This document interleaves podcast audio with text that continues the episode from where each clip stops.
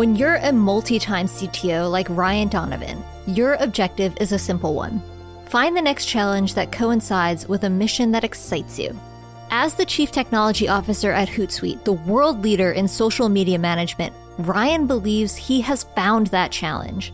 Ryan joined IT Visionaries for discussions centered around how he manages a global staff from the comfort of his home. Plus, he explains the difference between being a first-time CTO and an experienced C-suite executive. And he talks about the struggles of managing scale. Enjoy this episode. IT Visionaries is created by the team at mission.org and brought to you by the Salesforce Customer 360 platform, the #1 cloud platform for digital transformation of every experience. Build connected experience, empower every employee, and deliver continuous innovation with the customer at the center of everything you do. Learn more at salesforce.com/platform. This podcast is created by the team at mission.org. Welcome to another episode of IT Visionaries. I'm Ian Faison, host of IT Visionaries, and today we are joined by a special guest. Ryan, how are you? I'm doing terrific. Thank you very much. How about yourself? You know, it's a great day to be talking about all things Hootsuite, your background, and what it means to be a CTO there. So let's get into it. How'd you get started in technology? Well, it's kind of an amusing story, but I always had a lot of exposure to technology as a kid, but it was in fifth grade is when I discovered the real power of technology, because I ended up writing GW BASIC programs on an Apple II to automate my math homework. So I could rip through, 40 or 50 equations in like 10 minutes and then get on to more important things for my evening. So that was when I discovered I loved writing code, and that kind of became the career of choice. And then, literally I've never worked in anything but tech. And who says math isn't important, huh? Look at that. Exactly. So flash forward to today. Tell me what it means to be CTO at Hootsuite. So I have, I think, one of the coolest jobs in the world. I'm responsible for all things building and supporting, the world's largest social media management platform, since we certainly have more customers than just about anyone else. And it's a pretty diverse customer base, spanning from individuals to large enterprises. And so it's a pretty, I'd say, awesome opportunity, and also awesome responsibility when you've got, 200,000 plus paying customers using your platform all day, every day. Yeah. And so what is the scope of the responsibility for CTO? Are you working on things, like internal employee tech, employee experience, on product stuff, bit of both? Absolutely. So just unpacking what's in there, we've got product management, design, engineering, DevOps, security and privacy and compliance, which is a big deal. Network alliance relationships, since we obviously have to work very closely with the likes of Facebook, Twitter, LinkedIn. We also have user education and documentation. And then finally, our internal systems and IT, because there's a very fine line between our product and our IT systems for things like billing and account management and customer support. And then so, compared to kind of like the traditional IT sort of technology role, how does that play in? It's a much different, so if we look at IT at Hootsuite, that's it. Yes, we still have infrastructure, things like mobile device management, firewalls, routers, Wi-Fi access points in our offices. But, we also have, a number of, for everything that you see on the product experience itself, we have a number of tools that are built to support Hootsuite that are maintained by our own IT and engineering teams, because they're kind of the back office of our product that we expose to the world, that we use to help, set up, onboard large customers, troubleshoot and debug. So it's much more of a software engineering orientated IT, I'll say corporate IT experience than what you might see in a lot of other businesses. Yeah, that makes sense. You're a multi-time CTO now. How is it different going into this role? Well, I think that, so if we look at this in nature of the business, Hootsuite's a multi-tenant SaaS platform, as opposed to my last gig was a single-tenant PaaS platform, and then before that was an on-premise product. And if you look at my gigs before that, it was on-premise enterprise software. And I think that the, SaaS brings its unique set of challenges, and Hootsuite brings its own unique set of challenges, which is you're building an enterprise SaaS platform on top of social networks themselves. And so working with a Facebook or LinkedIn or Twitter is very different than working with the likes of an Azure or an AWS. And so there's a lot more fluidity in terms of like API changes, as well as new capabilities coming out that our customers are clamoring at the bit for us to respond to. So the pace is quite different at this role than in, I'll say past roles, much faster pace. Yeah. And obviously the pace of MarTech is also part of that. You spent kind of a while in MarTech. Why do you love it so much? Well, I think it's an interesting category of technology in the sense that it's still emergent. Like people are still figuring out how to, do marketing through technology, and also customer behavioral patterns are changing. Like we've already seen a huge increase in digitization as a result of COVID-19. And so I like being kind of in the front and center of that, of like how customers conduct business digitally. It's a very interesting problem space because it is so dynamic and it's always changing. It's, I think a little bit more interesting than say writing accounting software. Not that that can't be exciting also. Yeah. Obviously we, I host a couple other marketing podcasts. And so I think, the intermixing between like the role of the CMO and the CIO or CTO or CDO or whatever, a company has is so complex and interesting right now, because there's so many, things that you need to figure out. Every, CTO knows more or less, how complex the MarTech stack is, and either needs to be able to provide some insights or some help or some support, or try to figure out how to work it into the rest of the technology stack that they have. And then, a lot of times the CMO or the marketing team is buying tons of stuff off the shelf, swiping a credit card. So that kind of tech sprawl ends up happening as well. Absolutely. And then, if you look at Scott Brinker puts together this Lumascape every year, and I think there's over 8,500 MarTech solutions on this year's chart. Yeah, it's remarkable just how many there are. So I'm curious, I'd imagine that, your marketing team, folks like that, they're all using a variety of different tools. Obviously, they're using Hootsuite. So, how do you manage that sort of thing? We're trying to always finding a path to simplify as much as possible. But, where there's something that's cool, point solution, also not say no to that. It's a fine line. We have put together, I'd say in the last couple of years, some pretty good programs to simplify our internal tech stack and to be very judicious about what gets added, just so that we don't lose our minds. Because to your point, it can get quite dizzyingly complex. Yeah. Are you doing like some sort of reviews or audits or, month or yearly looks at that? So the way from a corporate IT perspective, what we do is we did all the audits and did the calling a couple of years ago. Now we've got a process to look at introducing something new, and then we always reassess the playing field when we've got a long-term agreement coming up for renewal. Yeah, that makes sense. Yeah, it's all well governed now, just to prevent introducing chaos. Like the days of just signing up for something with a credit card here are long over. You wrote a piece recently about, the product of Hootsuite, and you talked about how it's so interesting from a software development environment. Why is it so unique? Well, one, as with most companies our size, you have a pretty diverse tech stack because you've come up with new things over time. You've brought in technology from other acquisitions, which we've done several times over. But the big challenge, I think, is dealing with the networks, as I mentioned, because not only is that a unique software engineering challenge from just like, how do you engineer resiliency into your user experience? Because those network APIs are not as reliable as what you'd expect from like Microsoft, Amazon, or Google, as well as just keep up with the rate of change. So it presents kind of two unique technical challenges on top of, let's say, all the other normal SaaS challenges. But there's also a whole other dimension to this, which is compliance. And so, because not only do you have to be,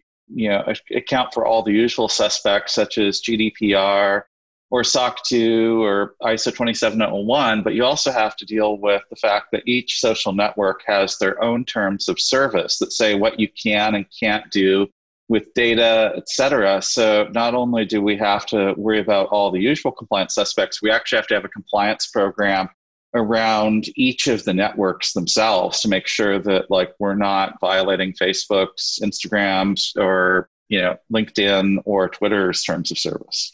And those do change quite frequently as well. For example, oftentimes you'll see very quick responses from the social networks in response to big pushes of controversy in the media, in which case then a vendor like us will have a very limited runway to respond to those. Yeah, can you share an example of something like that? Yes. So I think we've all heard of Cambridge Analytica. I wasn't at Hootsuite for this. I just caveat that I'm relaying the story secondhand. But when Cambridge Analytica hit, Facebook removed a number of capabilities, such as removing access to allow third-party clients to publish to personal profiles. And so, Hootsuite's development team had very short runway to deal with a bunch of just overnight changes coming in from Facebook in response to Cambridge Analytica. And that was an era project that I think is rather infamous within my team for those that were there and lived it, of lots of long hours, late nights, et cetera, to get it done. And how does that change with like the different geographies and things like that? Obviously, GDPR is, governing us all at this point. So I'm just curious, how does change in geolocation affect that?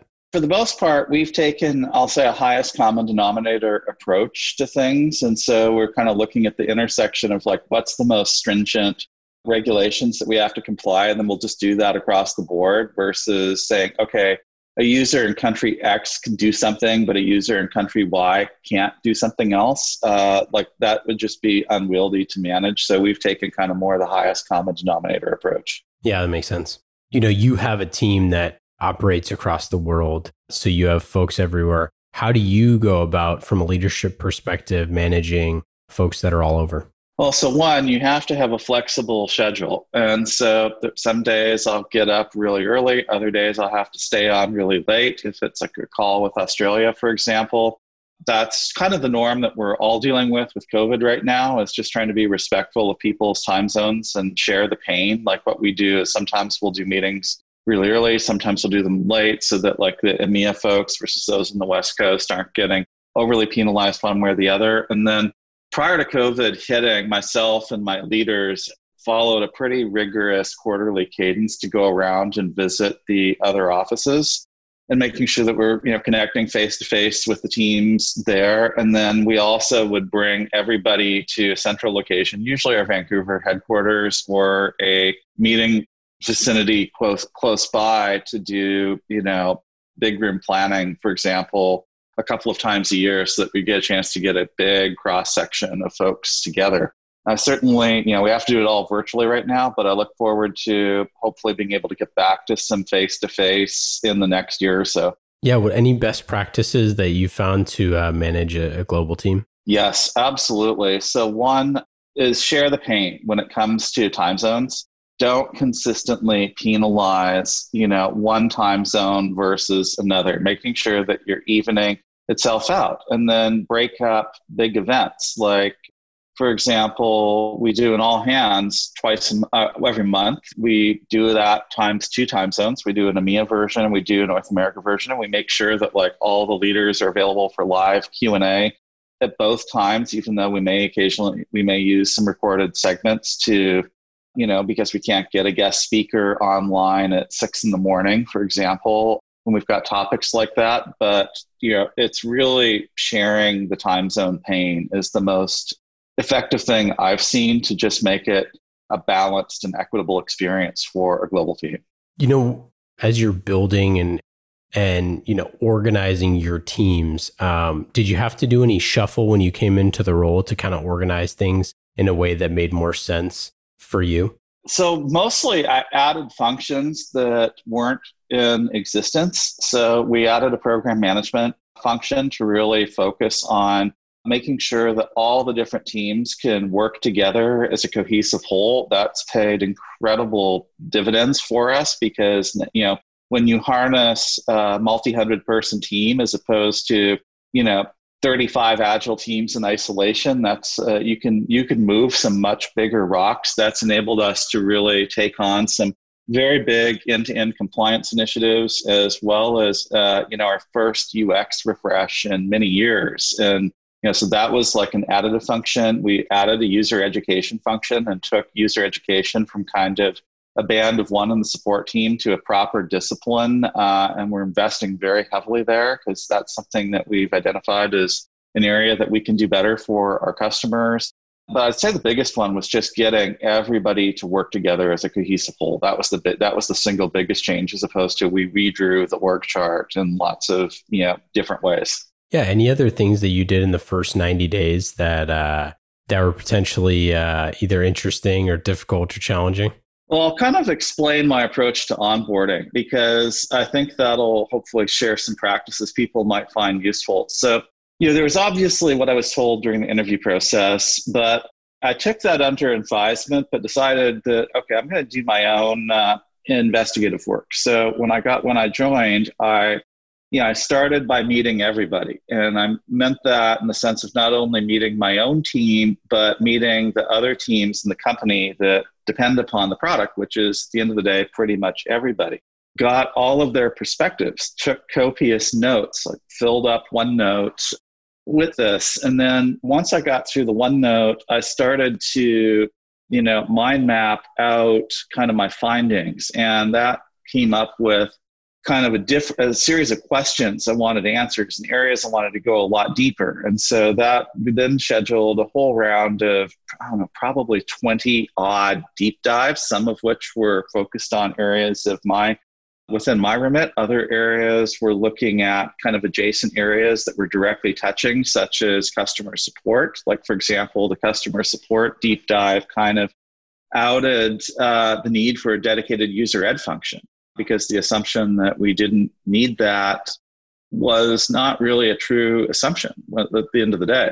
And then from there, kind of built the action plan to really transform the product and product strategy and get everybody aligned. And that's when we did a pretty large product strategy exercise to figure out where we should be focusing and why, because one of the things that came up through this learning process was, we have trouble focusing. So this helped us find our focus. And now we've gotten, with that in mind, we've now gotten into execution mode and are kind of managing to that and just getting ready to take a breath and kind of look at, okay, how has market conditions changed since we first put the strategy in place? What's changed? What do we keep doing, double down on, et cetera? How else have we gotten smarter? And we'll make tweaks for our 2021 plans and then just kind of rinse and repeat going forward. I think the key takeaways are is don't assume and don't shoot from the hip. When I made changes, it was based on actual data, having taken the time to get to know the people and understand what the actual issues were and understand the context and history behind things. I did not walk in this door with a predisposed playbook of, well, this worked at company X, therefore it's going to work here at Hootsuite. Now instead tried to just learn all of the things. And that really, if you go by what I was told versus actuality, they were two different things at the end of the day. Were there any things that you did kind of like that you would go back and it doesn't have to be with this role, but even in previous CTO roles, where you'd go back and say like, I'd probably do this a little different? So I think that Hootsuite, the journey, I'd say I'd largely do what I did, because I think as you pointed out, this isn't the first, rodeo I've been to. So I kind of feel like I got some of those kinks worked out of the system. Whereas if I went back and looked at some of my previous roles, such as Sitecore, probably would have done certain things a little bit faster or more quickly. Yeah, that makes sense. What about like driving innovation? How do you all manage innovation at Hootsuite? So innovation is something that I've worked very consciously to change the definition of, because I felt like that the organization's definition of innovation was somewhat narrow. And so, the traditional hypothesis on innovation is that it's a whiz-bang thing that somehow that you've got that nobody else has. But that's just one dimension of innovation. The other dimensions of innovation is, you know, user experience. Like that's one that I'm a huge passionate believer in, and why we're investing, you know, in a higher degree in UX than we've invested in many years prior to my joining, because that's a really good innovation. Let's just rewind the clock back to 2008. The iPhone 3G and the, you know, first Android phones like the Nexus One didn't do a whole lot of things that, like, say, a Windows Mobile 6.5 or BlackBerry device didn't do, but they did so in a much more elegant way, and their UX just rocked it. And that's how, you know, Google and Apple pretty much ran Microsoft and BlackBerry out of the smartphone race entirely within not that long of a period of time. That just shows you the power of user experience from innovation perspective. So tried to add UX in. The other one is end-to-end customer experience. Like, how do you be like the most helpful? How do you be that trusted business partner as opposed to just a tool? And that's where like Salesforce did really well with their, you know, kind of inventing the book on customer success, so to speak. So you have to look at the entire piece. And like, this is an area we're really diving deep into because, you know, with a customer base of several 100,000 paying active users, how can we leverage the insights that we have in addition to being one of the most mature players in the space to then help our customers become more successful with social? Because one of my observations is that most people that are doing social media are relatively immature. It feels a lot like e-commerce did circa 20 years ago.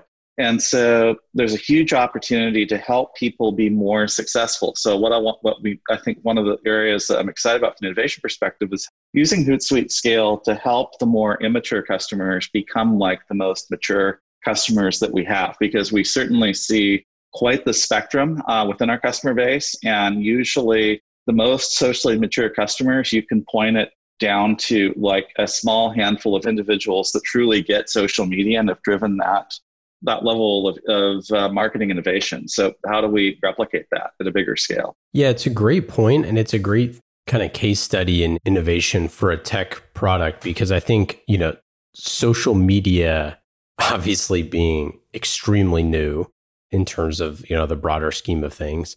And then, you know, tools that manage those being extremely new, and kind of the rules of social media are constantly evolving. Mm-hmm. But I think for so long, people, you know, kind of the immature companies who are either doing nothing or just randomly posting now, you know, get a tool that they can say, okay, well, I can schedule things now, and I can, you know, do the prep work ahead of time and figure out where we're going.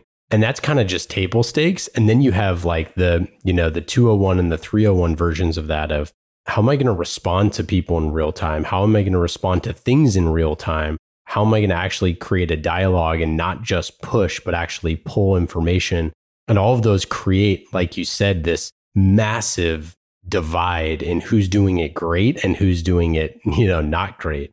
And so from a technology perspective, like, I'm sure a lot of the users that you have are extremely, you know, immature in their knowledge base for how to do social media, even though they might not be immature in using technology. Absolutely. You summed it up. And this is why we also, you know, have a very strong partner ecosystem to bring in kind of those best of breed point solutions to do that. So like, for example, our social listening product is co-developed with Brandwatch, who's a, you know, leader in deep listening and sentiment analysis and brand reputation analysis. And so that's like how we, you know, that's like just one of many examples of how we help our customers be more effective with social, because that's like one of the next logical steps you do after you start posting or responding to direct inquiries. Just like at some point, you're going to want to start to do analytics. And then at some point, you're going to want to grow beyond that and start to do end-to-end attribution. So you can say, okay, I acquired this new customer that bought something over my website through a social channel. So let's attribute that customer to social as opposed to some other type of digital marketing spend. And so we've got solutions to help you do all of these things. But to your point, there's an equal amount of work to bring customers along that journey, because like the stuff that we're talking about is, you know, right now I'd say largely reserved for the most mature. So we see huge opportunities for innovation to help the masses, and leveraging our scale to do so, to go down that path. You talked about, you know, UX a little bit. Like, how do you get inspirations for great UX? How do you think about designing for UX? So for me, I think it comes down to having a really good user research program and really looking at how our customers actually use our product. And, you know, does that always turns up very different use cases? Because like on the one hand, you might have somebody that's like sitting in a TV newsroom that's posting, you know, 200 to 300 times a day. On the other hand, you might have somebody that's maybe posting once a week or once a month, and making sure that you understand like the different classes of users and the journeys they want to take. So like the TV newsroom example, you know, they're all about efficiency and minimizing the number of clicks to get it done. Whereas, you know, the more occasional user, you know, they need something that's very helpful and welcoming to help maybe remind them of, you know, what they might have forgotten in the couple of weeks since they last used the product. And so, you know, we have to cater to all of these. And so making sure that we understand those spectrums and that, you know, we're designing, you know, a welcoming and accessible user interface for all of them is kind of how we think about, you know, UX innovation. So you obviously have, you know, a ton of customers. How do you manage like the scale at which the platform operates? Like, what does your infrastructure look like? Well, so obviously our user research can only touch a small slice of this, but we also have in-product feedback surveys that our customers are very vocal about, like sending us thumbs up or thumbs down. So we obviously leverage that in addition to what we can just do from a one-on-one interaction perspective. And when we go to roll out new capabilities, we generally A/B test them to make sure that there's no significant issues before we roll it to all 200,000 plus paying customers. And that's a playbook that's worked quite well for us. So like, you know, if you look at our UX refresh, we made that opt-in for folks in early July, got tons of feedback, learned a lot of things, addressed those things before we made it mandatory for all at the end of August. And then what about like, you know, even deeper than that for the entire platform? You know, like how are you thinking about things like, you know, cloud and on-prem and all that stuff? Well, the nice thing is we're multi-tenant in the cloud, have been since day zero. So, you know, on-premise isn't even in our vocabulary. You know, it's so funny. I mean, yeah, obviously we interview, you know, CIOs and CTOs of all walks of life here on IT Visionaries. But, you know, when you talk about stuff like that of, or, you know, day zero, never even thought about it. I mean, what do you think that adds to your capacity, to your speed, and to your scale? Well, it certainly gives us the ability to go fast. And so that's the beauty of multi-tenant SaaS, is that everybody's all there. You're not having to deal with like customer by customer migration. So a good example of this, of like the beauty of the speed that we have is, a recent Instagram API change. So Instagram deprecated their core authentication API. They announced it in December. They gave the partners access to the API end of December. So it's right in the middle of holidays. Really not useful until January, with a deadline of moving everybody over by March 31st. You know, we had the scale and agility to be able to go and do this. And we actually had all of our customers moved over by early March, which was ironic because we finished migrating the last cohort the day that Facebook announced that their ecosystem couldn't deal with that change that quickly. And then they extended it another 3 months. But we were like, oh, great, we're already done. That's crazy. Wow. Yeah, but that's the beauty of having a multi-tenant SaaS platform, is that, you know, we can deploy changes globally or also on an A/B tested basis very easily. And, you know, testing is very much a key part of how we roll out new functionality to make sure that we're getting it right. Any reasons you wish you had on-prem? Zero, to be honest, because we've got a very robust ecosystem story. We can play nice with the rest of your MarTech stack. even if it's on-prem or homegrown. Like, we've got some of our larger customers who have got like their own homegrown digital asset management systems. So we'll tie and integrate with all of that, but I'm actually very grateful that we're 100% in the cloud and we don't have to deal with, you know, client by client tenant upgrades and migrations. Anything that, once the pandemic hit and you were, kind of faced with a lot of those changes, any leadership lessons for times in a crisis? Over-communicate. So we started, I started out doing these org-wide updates, basically as things were happening, such as like, guess what? We're going to start having this office work from home. Here's how we're going to handle it. To coming up with, policies on the fly, like how to, like we listen to people. So like we came out overnight with a program to take monitors home, because that was like the number one thing people started asking for as we were telling them, yeah, you've got to go home. And that then settled into the entire executive team taking turns and doing communications to everybody 2 to 3 times a week, just saying, here's what's going on, here's being really transparent about it, and using that as a forum to listen and adapt, because there is no playbook for a pandemic at this scale, at this day and age. I mean, the closest thing that happened literally happened 102 years ago with the 1918 flu.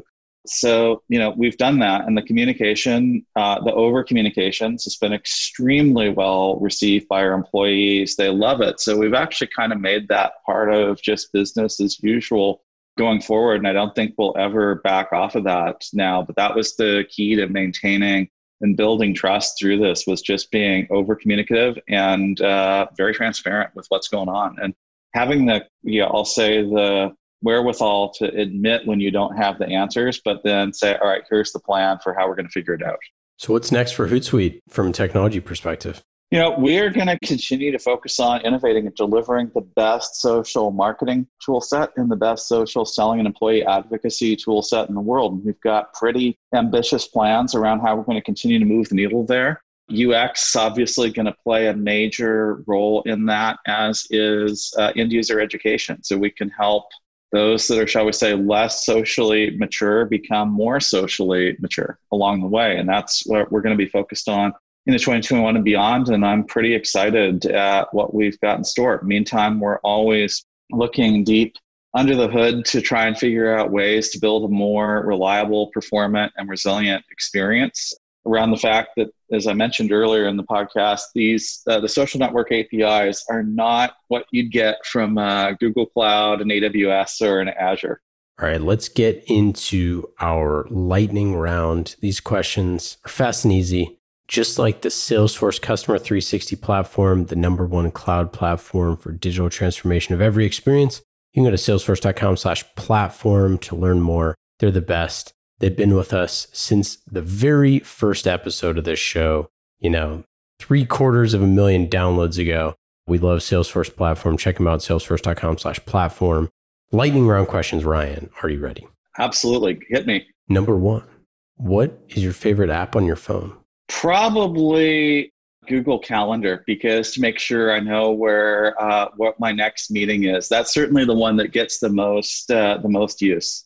So I normally say what app is the most fun, and I said favorite on that one. And whenever I say favorite, I always get a business app or like a productivity app. So what app is the most fun? Because the calendar, I'm with you. It's by far the most productive thing for me too. If it's not in my calendar, it doesn't exist. I'd say for fun, it's probably either the social networks themselves, or being that I'm a bit of a nerd, I like apps to track aviation and shipping. So Flight Radar 24 and Marine Traffic are also two favorites. So I can see what's flying in the skies over my head, and my house in Seattle is on a lake. I can see what's sailing past me. Have you picked up a habit during shelter in place? No, actually, because I probably in my last couple of roles, I was remote. So I actually had really enjoyed Hootsuite and actually going back to the office. So it's kind of more falling back into old habits. But I'd say the thing that's most different is that all the things you used to be able to do, like go see friends, go out to dinner, et cetera, that's all been kind of canceled because of COVID. Sure. Yeah, of course. Do you have a book or a podcast or TV show or something that you've been binging recently? So I'm a pretty voracious reader of mysteries. And so I, one form or another. So I've been, I'm always, one of my biggest discretionary spend bills is Kindle every month. And so right now I'm reading the next iteration in the Girl with the Dragon Tattoo series, the fifth book in that series right now. But yeah, I'm a voracious reader of mystery novels. What's one piece of advice that you would have for a first-time CTO? Listen and understand the context before you make a decision. I think that a lot of people, and I was guilty of this, thought that I had the answers, and you don't necessarily have the answers. And by taking the time to get to know people, understand the context of why things are the way they are before implementing a change of some sort, you'll, one, build better relationships with your teams. You'll bring people along for the ride, and for sure you're going to learn stuff along the way, and will probably end up changing course as a result of those learnings. So it's just taking the time to be very diligent about doing that would be, I'd say, my advice to not only first-time CTO, but anyone in the first-time senior leadership role. What question do you never get asked that you wish you were asked more often? Well, so ironically, one of the developers in the all hands actually did ask me this, which is, how technical are you still? And so I would say, I am a hobbyist technology. I still write code for fun, usually to automate stuff around the house, like also really kind of getting into home automation and using Apple Home and Google Home and playing around with that. So it's kind of cool that now if somebody drives up my driveway, I get an alert on my phone because my security cam has caught that. And I also just like to experiment with all different platforms. So I've got, a Mac, I've got a Chromebook, I've got Windows machine, got a Surface, just to try and stay fresh with everything, realize that there's lots of different platforms and lots of perspectives. As I, some people treat technology like it's a religion. I tend to be very democratic and all-inclusive about it, and realize that everything's got a purpose, and want to understand and have that perspective. Well, that's it. That's all we got for today, Ryan. I really appreciate you coming on the show. Any final thoughts? Anything to plug? Nope. Thanks for the time and the opportunity. It's been a genuine pleasure. And I'd say my parting thought is that we're in an unprecedented time of digitization, and it's going to be super interesting to see not only for us how the world of social media evolves, but just digitization in general evolves over the next couple of years, given the unprecedented change that's happened with COVID this year. So it's an very interesting time to be in technology. Indeed. Couldn't agree more. Thanks again for joining. Thanks a lot. Have a great rest of your day. IT Visionaries is created by the team at mission.org and brought to you by the Salesforce Customer 360 platform, the #1 cloud platform for digital transformation of every experience. Build connected experience, empower every employee, and deliver continuous innovation with the customer at the center of everything you do. Learn more at salesforce.com/platform.